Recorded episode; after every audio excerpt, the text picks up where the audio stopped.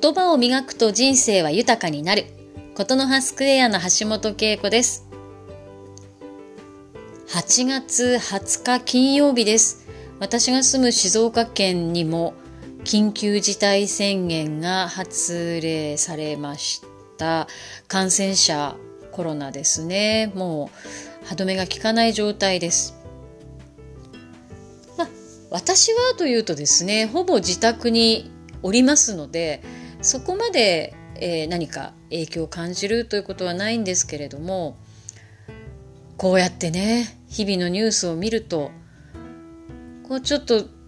何もね自分に変化がなくても落ち込むというか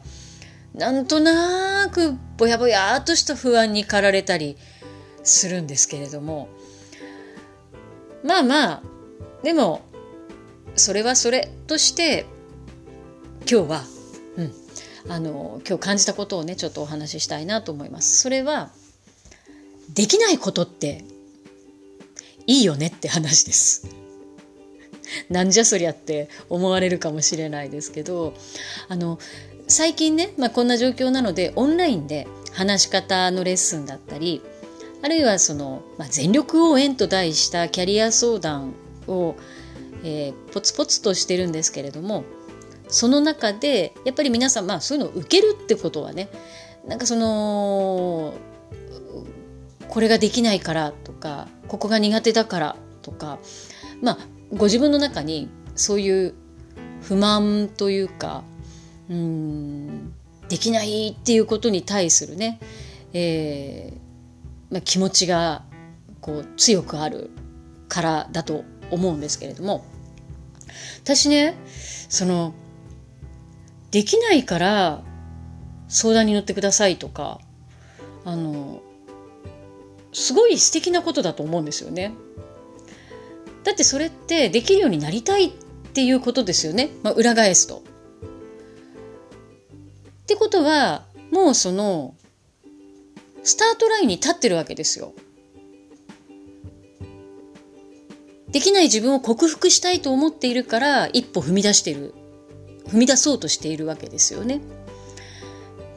で多くの場合が、まあ、私自身もそういうこともあるしそうだった過去は特にそうだったんですけどできない自分を責めてしまうんですよね。できないから私はダメだとかあの、まあ、それも例えば他人と比較してねあの人はできているのに私はできないだからダメだサボっている私は本当になんだろう嫌だとかね。でうんなんかそれすごいもったいないなと思っていてもうできないって自覚してるんだからそれはもうそれがスタートラインに立つっていうことでそのできないこと自体をそんなになんですかね自分の中で悪いことだと決めるジャッジ判断しなくていいよって思うんですよ。で変に判断してしまうと逆にその負のループがすごく何て言うのかな強力なものになってしまったりあるいはその踏み出そうという足を引っ張ってしまったりする危険もあるのでできないこととか難しいなと思ったことはそれはそれで受け止めればいいと思うんですよね。もったいないと思って。でまあ振り返ってみれば私自身のキャリアも地方のテレビ局に28年勤めてたんですけども最初に辞めたいなって思ったのは32歳の時なんですよ。ね、でも私辞めるっていうことができないまま20年近く会社にいたんですね。もうできないの連続なわけですよ。であのー、まあ途中途中やっぱりできない自分が嫌になってしまったりとか勇気が持てない自分を本当にこう自己嫌悪っていうかねもう本当に落ち込んだりとかいろいろありましたけどでもね今この地点から振り返るとできないできなかった18年、まあ、20年近い間に学んだことって結構あるんですよね。むしろやりたいようにやっていた会社員生活の最初の10年よりも残る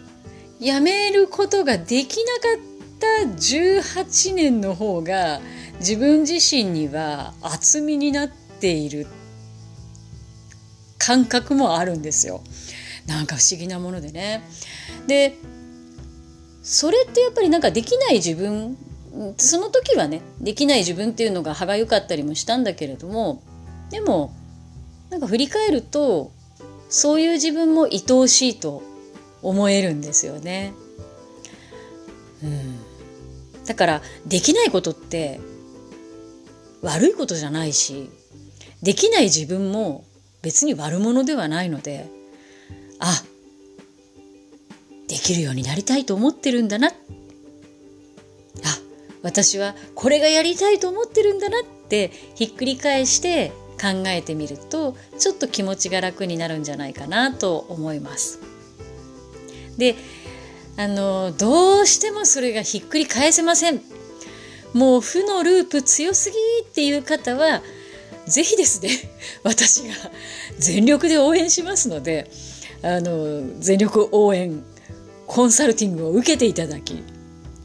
そんなできない自分も愛おしいと思えるように思えるようにってなんかそれをね無理強いするのも変ですけれどもまあそれでもいいかっていうぐらいにね、えー、私と一緒になれたらいいなと思います。今日は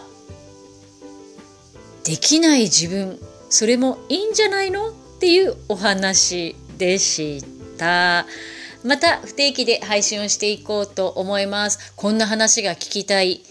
えこんな質問があるなどですね、ありましたらぜひ、え私に教えてください。では、緊急事態宣言、ね、各都道府県で出ますけれども、